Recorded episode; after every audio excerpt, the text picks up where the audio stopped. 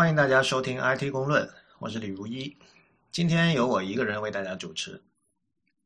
昨天，哈佛大学尼曼基金会属下的尼曼新闻实验室刊载了一篇文章，题目叫《The Blog is Dead, Long Live the Blog》，博客已死，博客万岁。文章说，博客在过去几年的某个时间点已经死了。如今的年轻人开设博客的几率跟买 CD 的几率差不多。而开博客的都是四十多岁的大叔。对于中国人而言，这几乎不能算是新闻。如今我们读微博、读微信公众账号、读 Flipboard，就是不读博客。不过，上面那篇文章的作者并非等闲之辈，他是互联网上历史最久的博客之一 Kottke.org 的博主 Jason Kottke，K-O-T-T-K-E.org。从某种程度上说，所有类似于“叉叉已死”的标题都是标题党。这里的“死”往往并不等于消失、废弃或是被创始人终结。Windows 3.2是真的死了，MD 碟是真的死了，录像带是真的死了，任天堂红白机是真的死了。博客以及它所普及的以反向时间顺序呈现一篇篇内容的形式还在，消失的是大写的博客。谁能说在微信公众账号里读一本杂志推送的内容和读一个博客有什么区别呢？对于这本杂志来说，唯一的区别恐怕只在于微信公众账号的后台不如 WordPress 好用。今天我向大家介绍三个在过去十年里影响过我的博客。我并不是在推荐他们的内容，固然内容都是很好的。但更重要的是，他们都对博客这一媒介和形态进行了非常特别的探索与呈现。我要介绍的第一个博客是 East South West North 东西南北，通常简称为 ESWN。这是由香港的宋怡朗先生在2003年建立的，以英文写成，但内容全都和中国的政治、经济、文化有关。宋先生的父亲是香港著名的电影制片人和翻译家宋琦。听到这里，大家已经可以发现这个博客与众不同的地方。宋琦先生生于一九一九年，所以宋怡朗的年龄远远大于博客社群里的主力军。ESWN 有两大特点：翻译的广度、速度，以及网站的简陋程度。ESWN 的大部分内容是对大中华地区的各种媒体报道的翻译，外加少量点评。宋先生喜欢说自己没有观点，只是呈现素材，观点由读者自行得出。他在网站上的绝大多数工作，也的确是一比一的将中文新闻报道完整翻译为英文，速度之快令人咂舌。印象最深的一次是两千零五年李敖的北大演讲，上午演讲结束，下午他就将上万字的演讲稿译好了。虽然这个网站已经成立了十年，但它的设计直到今天几乎没有变过。它甚至在技术和信息架构上都不是一个真正的博客。网站由静态页面构成，并不采取当年博客常用的两栏排版。每篇文章写好后，宋先生是以 FTP 软件将它传到服务器上，然后手动编辑 RSS feed 的那个 XML 文件，才能让订阅的人看到。宋先生并不是技术盲，他早年曾经做过汇编程序员，他只是在当时选择了对他来说能够最快速、最直接开始的办法。ESWN 在两千零五到两千零七年间是关心中国的外电记者最重要的信息源。他教给我两件事：第一，如果内容足够强悍，形式上的原始可以忽略；第二，单纯的去呈现和排列信息也是在表达观点。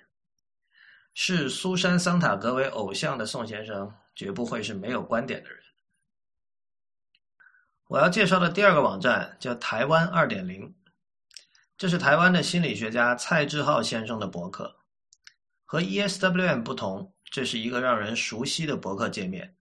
两栏版式，右边是以反向时间顺序排列的内容，左边栏则是关于博客的各种信息。不过，如果你去看往日文章，会吃惊的发现，最早的文章日期是一九八七年十一月。博客无论如何都是二十一世纪的产物啊！点进去看，才知道这并不是穿越，而是他把自己自高三以来写的文章全部整理并导入了这个博客。这件事绝不像听上去那么简单。当年的文章能够找回已经非常不容易，整理起来更是费事。很多时候可能要涉及扫描、OCR 和校对的过程。就算从一九八零年代到今天的所有文章都是以数字形式保存，能够保证这些文件没有损坏，并且还能用今天的软件正常打开不乱码，这都需要很强的自律与条理性。看久了之后。就能明白蔡先生的用心。心理学的训练让他非常重视记忆，记忆定义了一个人。假如此刻把你的记忆抹去，你还是不是你自己，已经要打上一个很大的问号。蔡先生用台湾二点零这个博客保存了自己的记忆，甚至到了 Twitter 的时代，他还会仔细将自己的每条推文存成静态文本。并定期按照主题整理发布在博客上，作为对自己某个时间段的记忆的记录。今天要介绍的第三个网站是 Daring Fireball，这是由 John Gruber 在二零零三年成立的关于苹果和科技的博客。有关 Darin Fireball，大家已经讨论过很多。Gruber 是刻薄的、cynical 的、严谨的，而且是有品位的。任何人能把这几点坚持十年，都会很自然的成为品牌。不过，当很多人讨论新媒体如何赚钱的时候，却往往忽视了 Darren Fireball。但他毫无疑问是属于赚了钱的自媒体典范。每周，Gruber 会提供一个广告位，价格为九千五百美元。光是这一项，一个月就有三万八千美元的收入，而这是一家只有一个员工的公司。更重要的是，Darren Fireball 的广告绝不会让你觉得是干扰。我之前在一篇比较 Darren Fireball 和默多克失败了的 The Daily 的文章里写道：任何研究新媒体的人都会思考新闻集团的纯 iPad 杂志 The Daily 为什么会失败，但很少人思考 John Gruber 的纯网页媒体 Darren Fireball 为什么会成功。Darren Fireball 是 The Daily 的对立面，从人员编制、选题思路、视觉设计、写作风格和商业模式上都是。前者是精简的，只有一个人，专注的、谨严的、雅正的、免费加广告的；后者则是臃肿的、大杂烩式的、丰富而无聊的、无性格的、收费加广告的。前者做了十年，依然盈利。后者做了两年，准备收摊。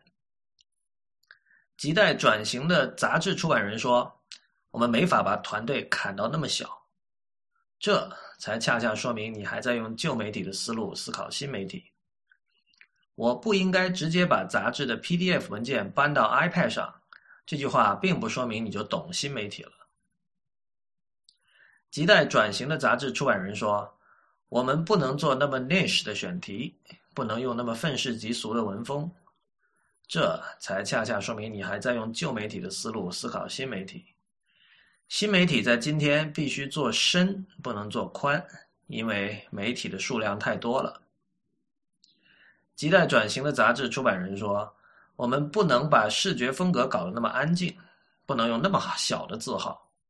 长期看电脑的中产阶级眼睛受不了。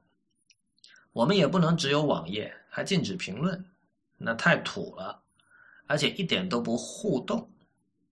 我们必须有 App，这恰恰说明你忘了自己的立身之本。Darren Fireball 的成功告诉我们，酒比瓶子重要。二零一二年了，一个只有网页、连 App 都没有的媒体，能叫新媒体吗？这个问题错了。正确的问题是，二零一二年了。我们还是觉得不能印到什么摸得着的东西上的文字就一钱不值吗？今天介绍的三个博客虽然内容迥异，但有着共同的特点，他们都不是典型的博客。事实上，宋伊朗和 John Gruber 都曾公开表示自己不是 blogger，只是如果你愿意那么叫也可以。他们坚韧、持久，立场鲜明，不被读者反馈操纵，也对于过去几年的社交狂热免疫。Last but not least，他们都关闭了评论。今天的 IT 公论就到这里，谢谢收听，我们下次再见。